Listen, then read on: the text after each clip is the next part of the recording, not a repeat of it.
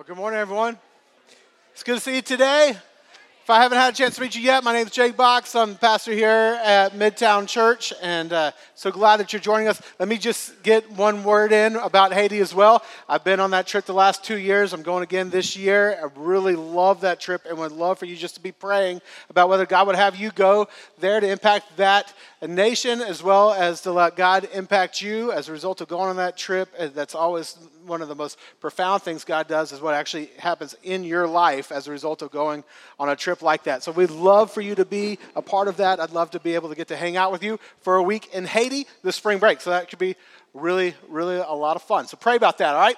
So, um, hey, a couple weeks ago, I stood up here and I talked about how uh, God has a great promise in Scripture found in Habakkuk 2:14 that he says for the, the whole earth will be filled with the knowledge of the glory of the Lord as the waters cover the sea.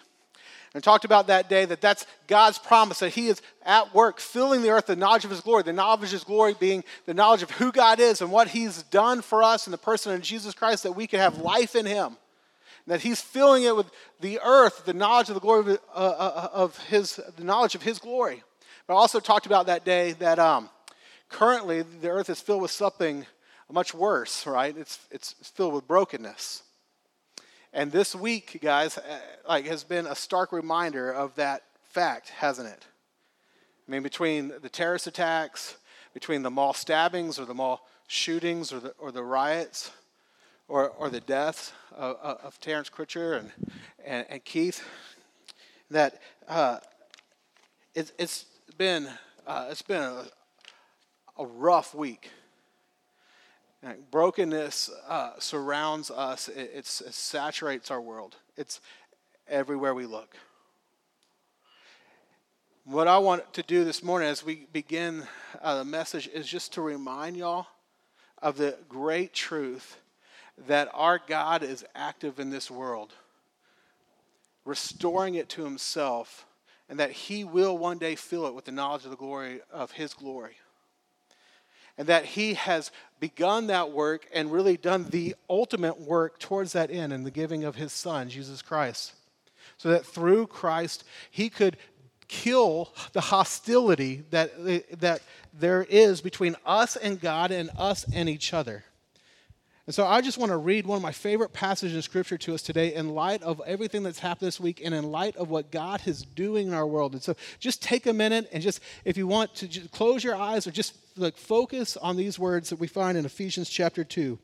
It says, But now in Christ Jesus, you who once were far off have been brought near by the blood of Christ. For he himself is our peace, who has made us both one and has broken down in his flesh, hear this, the dividing wall of hostility, that he might create in himself one new man in place of the two, so making peace, and might reconcile us both to God in one body through the cross, thereby killing the hostility. And he came and he preached peace to you who were far off and peace to those who were near. For through him we both have access in one spirit to the Father. So then, you are no longer strangers and aliens, but you are fellow citizens with the saints and the members of the household of God, built on the foundation of the apostles and the prophets, Christ Jesus himself being the cornerstone, in whom the whole structure, being joined together, grows up into a holy temple in the Lord. In him you also are being built together into a dwelling place for God by the Spirit. And that passage tells us that in Jesus, God has killed the hostility that divides us from Him and divides us from each other. That He killed that hostility by, by allowing Himself to be killed in our place. And that through faith in Him, He's now brought us to peace with God, that we could also experience peace with other man, all the rest of mankind and that God is then building us up into this holy temple where His Spirit dwells in us, and that the primary way, hear this, the primary way that He is now saturating the earth with the knowledge of His glory is through the people that He's reconciled to Himself and His Spirit living within us and that we, as his representatives, as his spirit living within us, go into the world with him to love and serve people like he loves and serves people, that they would know the one true God, they would know the glory of the Lord, And Midtown Church, my prayer for us, and I know many of y'all's prayer for, for us, is that we would be a people that would join God in saturating our, our lives and our, our friends and our, our city and beyond with the knowledge of His glory and how we treat people like God treats people.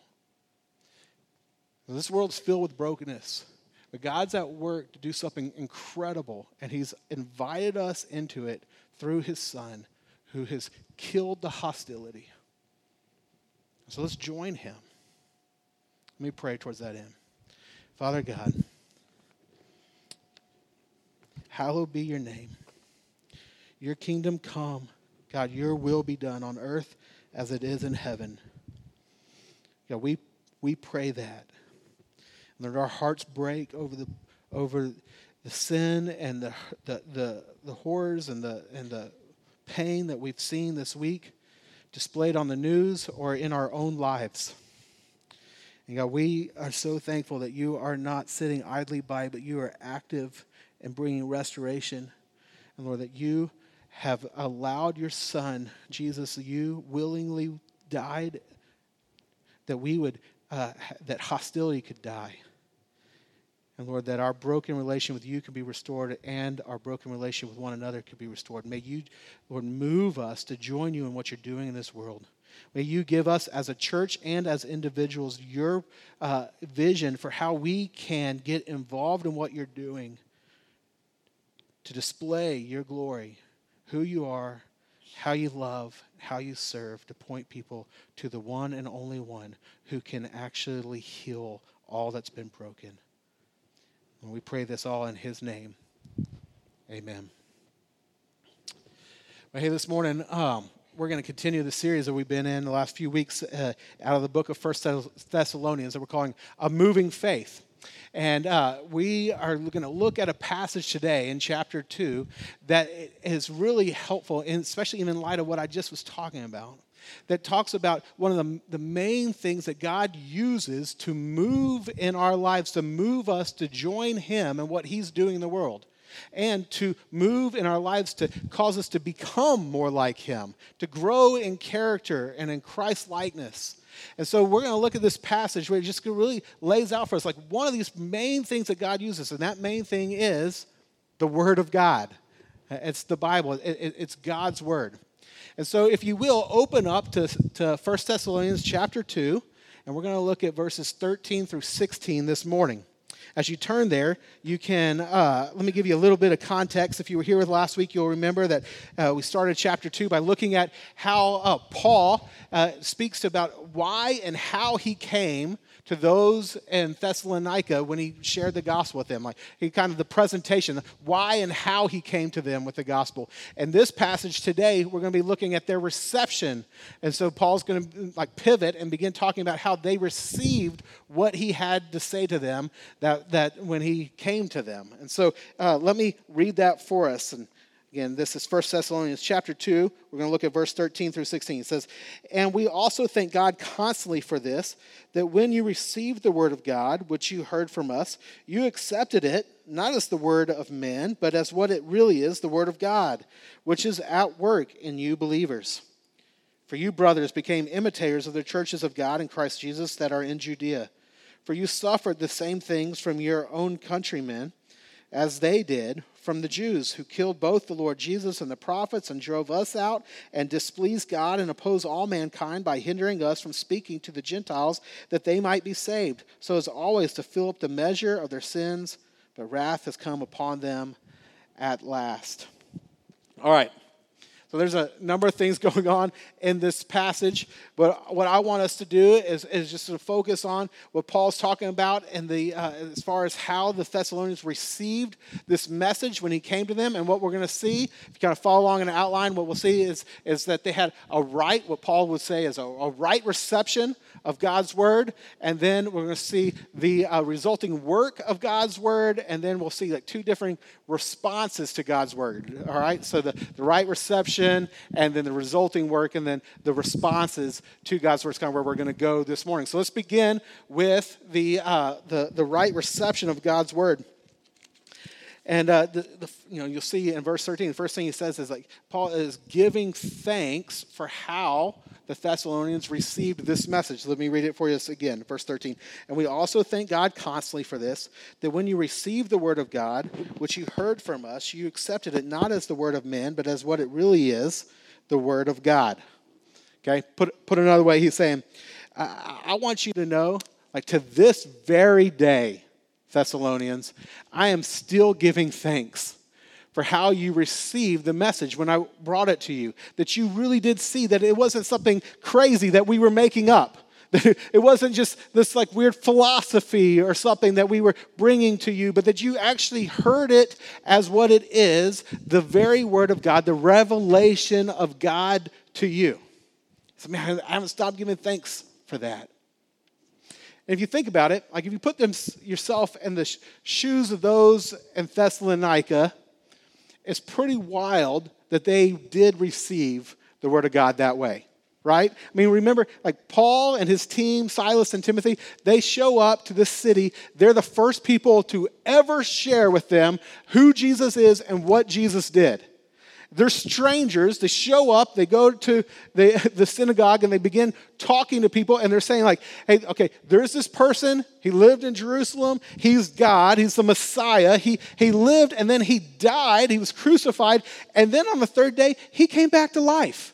And he did that to show that our sins are forgiven and we can be reconciled to God. And it's wild that people would say, oh, really? Like, tell us more about that. Like, I believe that you know, I believe what you just said is directly from God. That's a wild response, right? I mean, you think most people would say something like, you know, cool story, bro. Like, hey, stranger, thanks for coming to our town and telling us about this dead person who came back to life. That's that's really interesting. What else do you have? Like, that's the common response to that kind of message. Like back in the first century, that would be the common response. Today, that's the common response. Like people don't die and come back to life, and that they that was not easy for them to believe. It's not easy for people in our day and age to believe because it doesn't happen, right? And so, but yet, they didn't blow it off. In fact, if you remember, we looked at this when we started the series in Acts 17. We, Paul tells us with detail, like how he came to them with this message. I want us to revisit that in Acts 17, verses 2 through 4. It said this On three Sabbath days, he reasoned with them from the scriptures, explaining and proving that it was necessary for the Christ to suffer and to rise from the dead, saying, This Jesus, whom I proclaim to you, is the Christ. Again, notice these verbs that he uses here describe how he came to them. He says he reasoned with them, explaining and proving. Like what Paul would do is he would open up the, the Jewish scriptures, our Old Testament, he would open that up with them, and he would show them from the scripture, like, this is what God has said in the Word about who the Messiah is and what he will do, about his birth and, and life and, and death and, and resurrection. And then he would tell them, and guys, this is what Jesus has done. And he would put Jesus' life next to these prophecies and next to his teachings. And he would say, This is who Jesus is, that he really is the Messiah. He really did live and die. He really did suffer. He really did die. He really did rise. And amazingly, some people were persuaded. In fact, verse 4 in Acts 17 says, And some of them, some of them being the, the Jews here, were persuaded and joined Paul and Silas, as did a great many of the devout Greeks and not a few of the leading women. You see, it was these that were persuaded. They, they after having given this much thought, having spoken with Paul and Silas and Timothy for a, a good while, probably all day, for three weeks. They're talking about this, reasoning together, that they're persuaded. they're saying, okay, you know what? Like, I do believe that what you're saying isn't just some crazy story that you've brought to our town, but that, like, this is actually the very Word of God, the, the revelation of God that Jesus really is the Messiah, that he really did suffer for our sins, that he really did die, and he really did rise again, that we could be reconciled to him. These that were persuaded are those that receive the word as it really is, Paul would say. That's the very word of God. And he says, Man, I haven't stopped giving thanks to God for your response in that. Because he knew their response and for that changed their lives, changed their eternity, changed their entire life. So he gives thanks for that. Here's, here's my question for you guys. When, when it comes to God's word, how have you received it? Or how are you receiving it? Can the same be said about you as what Paul said about those in Thess- uh, Thessalonica? Can he say, like, hey, when you, when you when came and re- brought you God's word, you received it as it is, not as a word of man, but really the word of God. Is that how you see Scripture? Is that how you see God's word?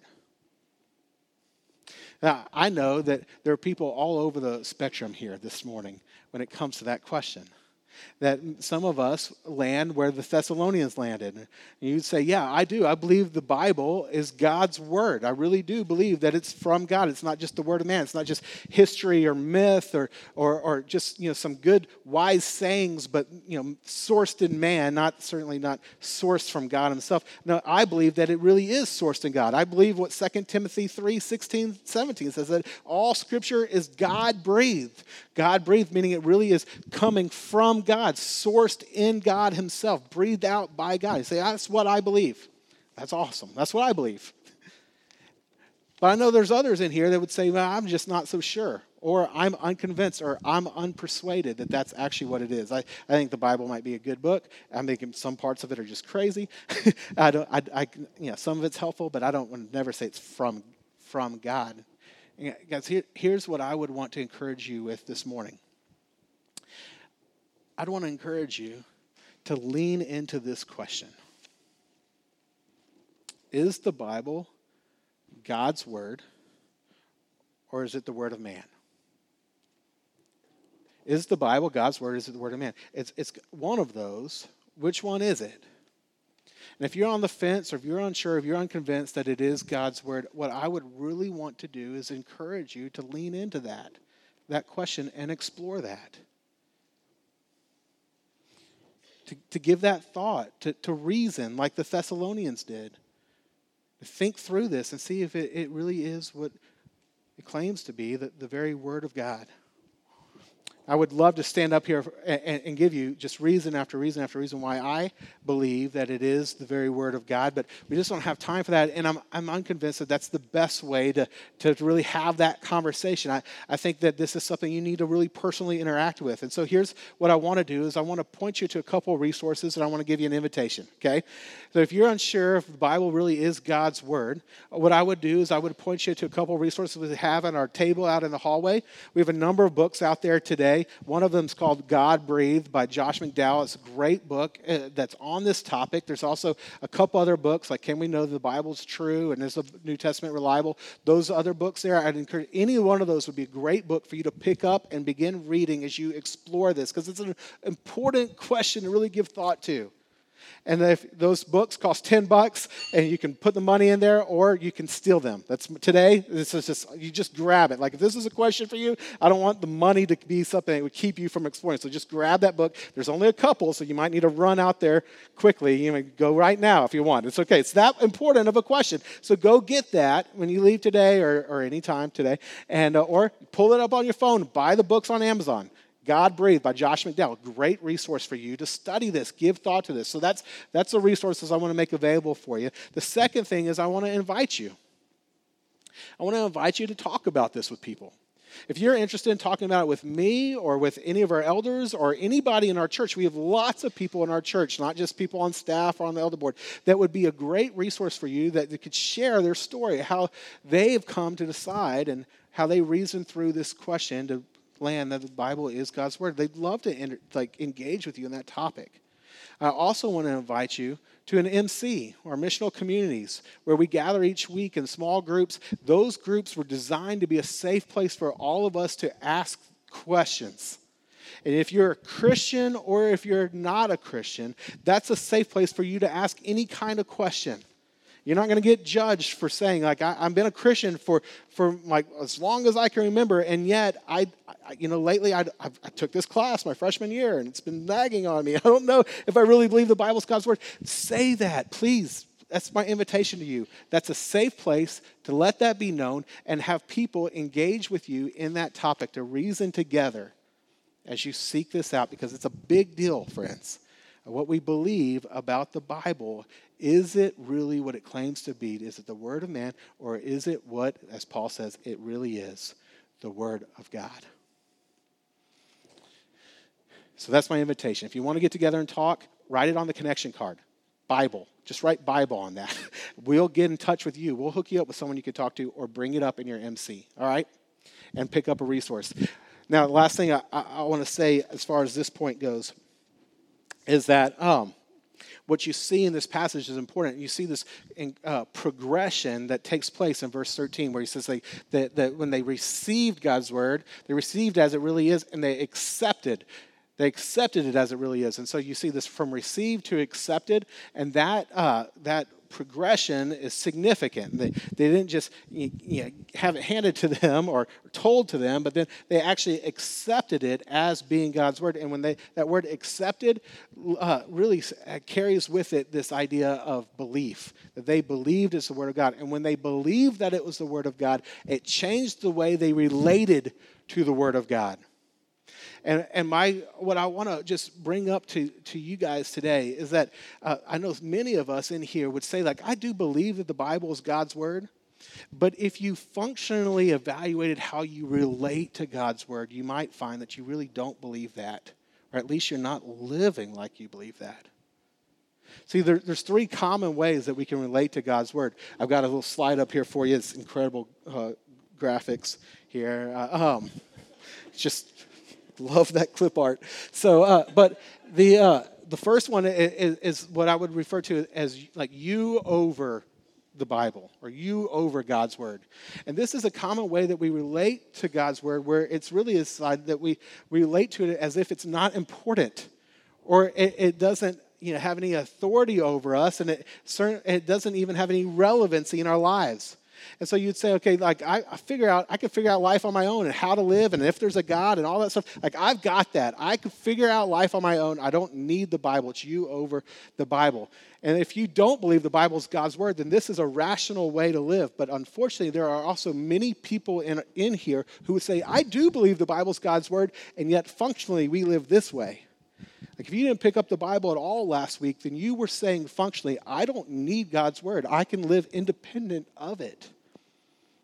That's a common way to relate to the Word of God. There's another common way that's the middle way that's, that's more like you next to the Bible, and it's more when you see the Bible as a peer or maybe a, a, somewhat wise and crazy friend. And so sometimes you go to it and you, you get some good input from it. You find some good advice from it. And some, some parts of it you find helpful. Some parts of it you find wacky and, or, or you just completely disagree with. And so you determine, not you, you see the Bible not as an authority, but just as a peer that can be helpful at times, but not always. And so you pick and choose what parts you want to apply to your life or, or learn from. And the parts that often that, that you disagree with or you don't feel is true, that's the stuff that you would just kind of you know, ignore or reject. That that's a common way that we relate to the Bible as well. And there's a, there's a final way, and this is the way that would describe how the Thessalonians related to the Bible. This is what Paul was saying he was giving thanks for, as that is the, the Bible over you. And, and in this way, you relate to the Bible as your authority. That you truly do see the scripture is God's word, his divine revelation to you about who he is and what he's done. And he tells you like the meaning of life and how to live, and you trust him because God is good and therefore his way is best. And so you say, Teach me how to live. And so you put yourself underneath him, underneath his word, and you live accordingly. That that's how the Thessalonians acted. And guys, here's the thing that's hard to do at times. But if you want God to do his good work in your life, this is the way you relate to him. If you don't, then you're, you're not going to actually relate to God in a way that allows him to do this work in your life through his word because you're not seeing his authority in the word. guys, where this gets tricky is when your feelings push up against what God says. And here is what someone who's related to the Bible, as God's word says, when you have your feelings say something different than what God's word says, you let God's word trump your feelings. So, for example, like you might say, okay, well, I, am a Christian, but I, I, I put my faith in Jesus Christ alone for forgiveness of my sins. I believe God's forgiven me, and yet I don't know if He really has forgiven me because I just, I just have, like, I just am so aware of all the junk in my past and all the ways I just continually mess up. And, like, I just, I just, it's so hard for me to believe like I really am forgiven and I'm, I'm clean and set free from this. I just don't feel like that's true. And the question would become well, what wins? Is it your feelings or is it what God's word says? Because God's word says that if you put your faith in Christ alone forgives your sins, you're a new creation. That the old is gone and the new has come, and that there is no condemnation for those who are in Christ Jesus, our Lord. And so you say, okay, well, what am I going to believe? Is it my feelings? Because I feel guilty still, but God says I'm not guilty. If you relate to God, as God's word actually being God's word, then you would say, No, no, I, I believe that what God says is true. It trumps how I feel. And so I will walk in freedom. And guys, that same thing would apply to any other area of your life, like how to use your, your time and, and your money, and how to relate to people in, in relationships towards your enemies, even, and, and, and, and in marriage and, and in parenting. And you say, okay, what, you know, what God says wins out because it's God saying it, right? It's God's word. And I place myself under it as authority. Paul says that if you do that, then the Bible has this resulting work in your life. The resulting work of, of God's word in your life is this. Um, it's that if, if you go back to the end of verse 13, he says, uh, you know, you accepted it not as the word of man, but as what it really is, the word of God, which is at work in you believers. Is at work in you believers. And this word work that he uses here is the same as the Greek word that we also get our, our English word energy from. So if you could put it another way, he, he's saying that, that when you believe that the Bible is God's word and you place yourself under it, then what the Bible does, what God does through his word, is that he energizes your faith. Like he literally moves you along in your faith where you grow up into him and you go along with him in what he's doing in the world. That the Bible is what moves you along, that it, it energizes you. That's one of the primary ways God is at work in your life. Say, I want to grow. Well, open up the Word. Believe that it's God's Word. Do what He says. And in that, God is at work in your life to grow you and to move you with Him to do something fantastic in the world that's saturated with the knowledge of His glory, to, to, to, to stem the tide of the brokenness, to, to partner with Him in what He's doing. So that's key way is when you see the Bible is God's Word, you allow Him to do His work in you. I, uh, I could go on and on about that, but sometimes I know, like being a pastor, it's like, yeah, this is what you're paid to say, all right? So I want to bring someone up that's not paid to say something. Uh, it's my friend Andrew Harbert. Andrew, come on up here, man. And Andrew is, is a part of our church, and he, uh, he loves God's word. And he, uh, I just asked him to share a little bit about um, God's words, uh, God's work and his life through God's word. So, Andrew, take away, man. Hello, hello. Uh, forgive me, I, I don't do public speaking very well, so I'm going to have to read most of this, but I'll try to make eye contact from time to time here. Uh, uh, so, the Word of God has played a powerful role in my life. Though I grew up in church, I didn't see God's Word for what it is until many years later. But when I did, the impact was tremendous. My journey to Christ was long, slow, and at times painful. Through my high school and college years, God wasn't real to me. I never cared enough to label myself as an atheist, but functionally, that's what I was. I still voluntarily attended church events from time to time and was even in a Bible study for a while, but I continued on in blindness to the truth that was right in front of me. I'm a hyperlogical engineer. Back then, reasoning was all that was real to me. I barely believed in the emotional realm, let alone the spiritual realm. How was I to accept the existence of a supposedly all powerful being that was undetectable to my five senses and couldn't be proven by science? It was nonsense. Then, out of nowhere, at the age of 22, I was struck by how inadequately science was able to answer what suddenly seemed like life's most important questions Why are we here? What is the purpose of life? How did the world and mankind really come into existence? I took the leap of considering the possibility that religion may hold some of the answers. This set me off on what ended up being two years of researching the possibility that God may exist. I examined the historical evidence for the world's major religions and their associated texts.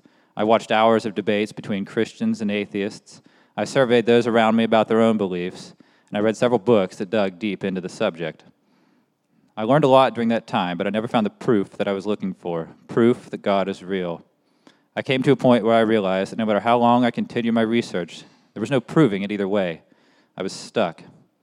It was around that time that I came across a link to a four part sermon series by Andy Stanley titled The New Rules for Love, Sex, and Dating.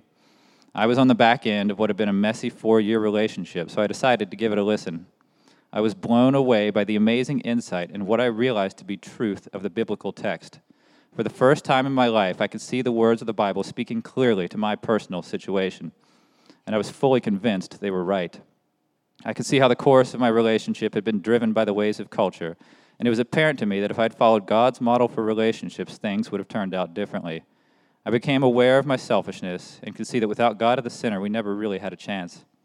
Realizing the power of God's Word proved to be more influential in my search for God than the years of research that preceded it.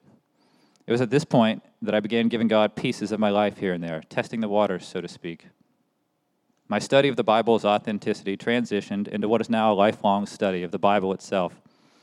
I went from not believing God's Word was worth my time to dedicating approximately 500 hours to memorizing the entire Gospel of John over the course of the last 15 months. Through the lens of God's Word, the world around me began to make sense, and through my time in John, I feel that I really came to know the person of Jesus. God's word took me from living for myself and my own satisfaction, pleasure, and comfort to an understanding that He has an exclusive claim on true satisfaction and fulfillment. The promises of His word give me rest and peace in the day to day chaos of this world. They've given me purpose in the midst of a culture that tells us to chase after meaningless pursuits. And most impressively, they provide an amazing comfort in times of great trial. Six months into my marriage, my wife was crippled by mental health issues. On several occasions, I watched depression and anxiety overwhelm her body to the point that it would shut down in what's medically known as a motionless catatonic state. It would be almost two years before I could get her to seek help. Her life and our marriage were in grave danger. But even in the worst of times, I remember being met with the promise of God's word and feeling a peace that was truly illogical given the circumstances. God showed up when I needed him most. His word is alive, it's real, and it's very much the answer to the years I spent questioning. If you'd like to hear more or have questions, I'd be happy to talk after the service. Thanks.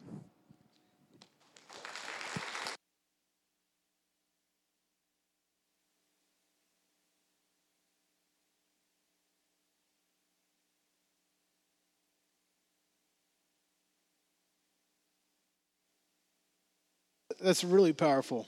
Y'all need to ask Andrew to recite the whole book of John to you. Put him on the spot, but uh, God's, God's word is active and it's powerful, and God uses it to do this great work in our lives.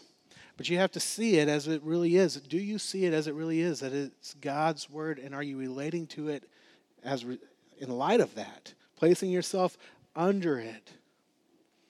That's how the Thessalonians responded, and, and what we see is that Paul is saying, just, just give so much thanks for, for you receiving that way. Now God's working in you. And then he goes on in this passage to talk about how, uh, you know, what results as, as a result of the, their response to God's word. And their response to God's word in this last part of this passage he goes, goes kind of two ways. One, the Thessalonians' response, and then another group's response. And let me just hit these real quickly before we wrap up this morning. But here, here's what he says in verse 14. He says, For you, brothers, became imitators of the churches of God in Christ Jesus that are in Judea, for you suffered the same things from your own countrymen as they did from the Jews.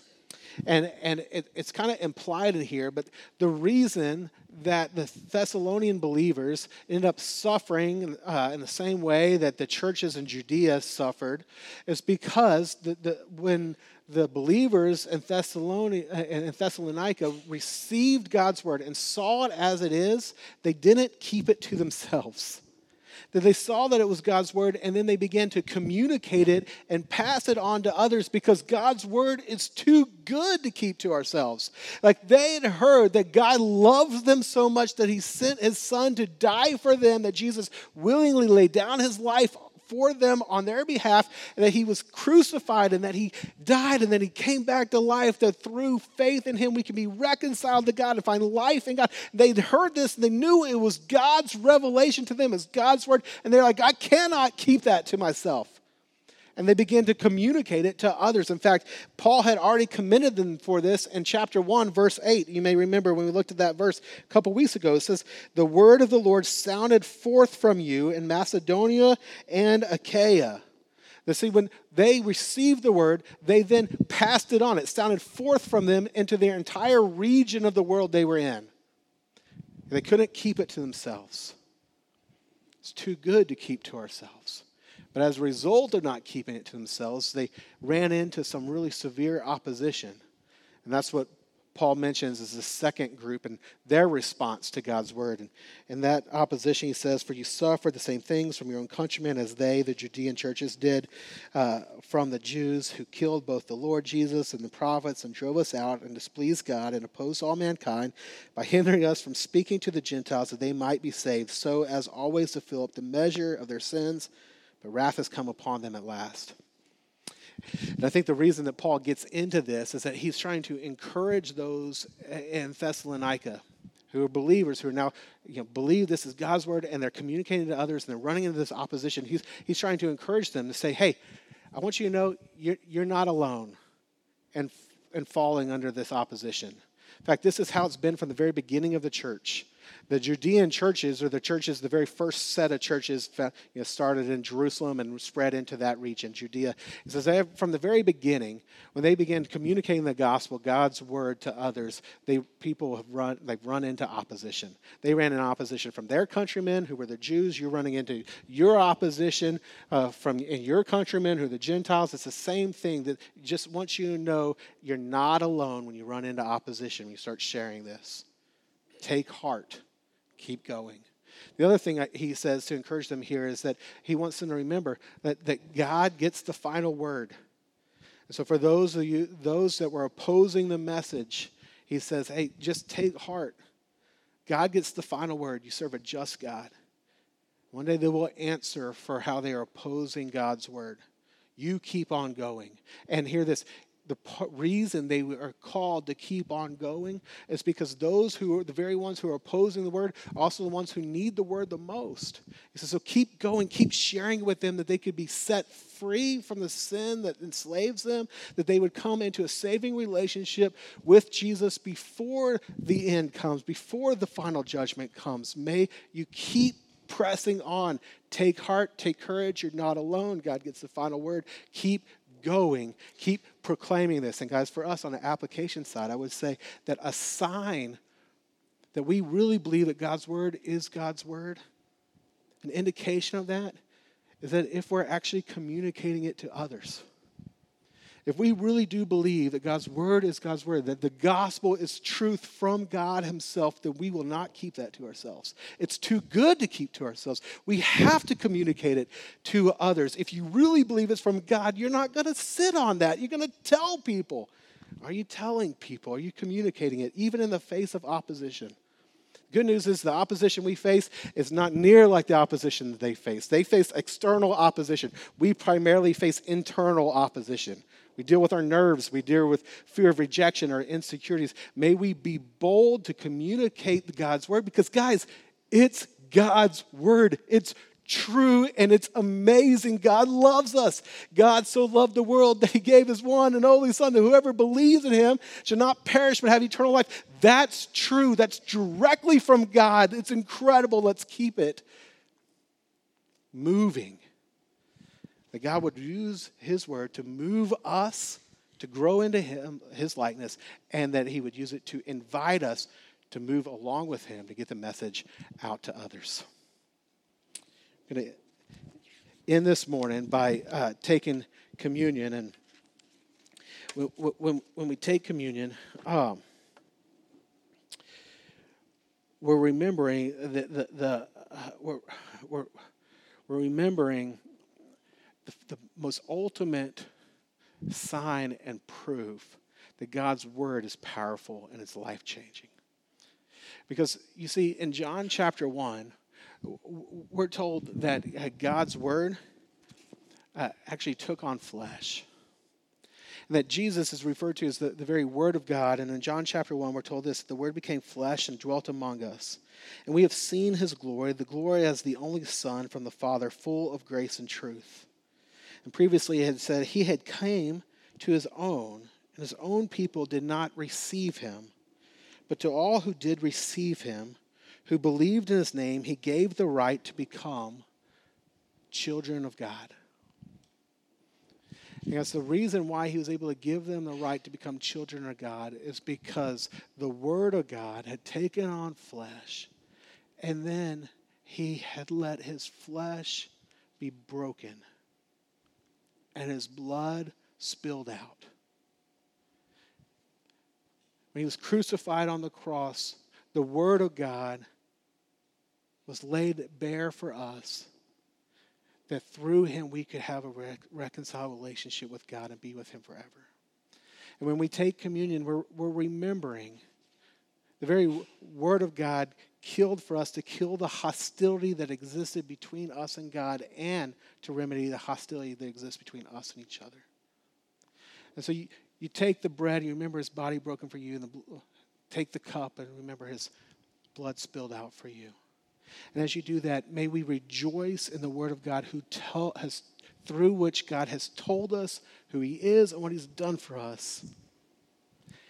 And we ask God to move us to communicate it to others as well.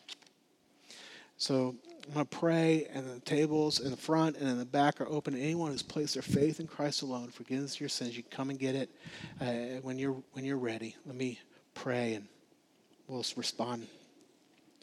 Father God, thank you. Thank you for how you love us. Thank you for your word. God, I pray for anyone in here that uh, is unconvinced that it actually is from you. Lord, may you speak to them. May, you, may they have the courage to actually open up your word and, and, and see for themselves, to, to ask a question of a friend and begin a pursuit of, of, of discovery to see if God, if your word really is what you say it is. But God, we, we thank you that uh, it is, that you've revealed to us through it who you are and what you've done for us. But Lord, that you didn't even just give us words on a page, but Lord Jesus, you actually took on flesh, the very word of God, and you died in our place. And Lord, that the word that you spoke from the cross is that it is finished, and that through your death, our sins are forgiven, and we've made, uh, we're offered opportunity to be restored to you through faith. And God, we remember your sacrifice today.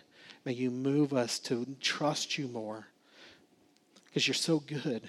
So, God, we can put ourselves under your word and see it as the authority in our lives that it is because you're a good God, so your way is best. Lord, help us believe that all the more. In Christ's name we pray. Amen.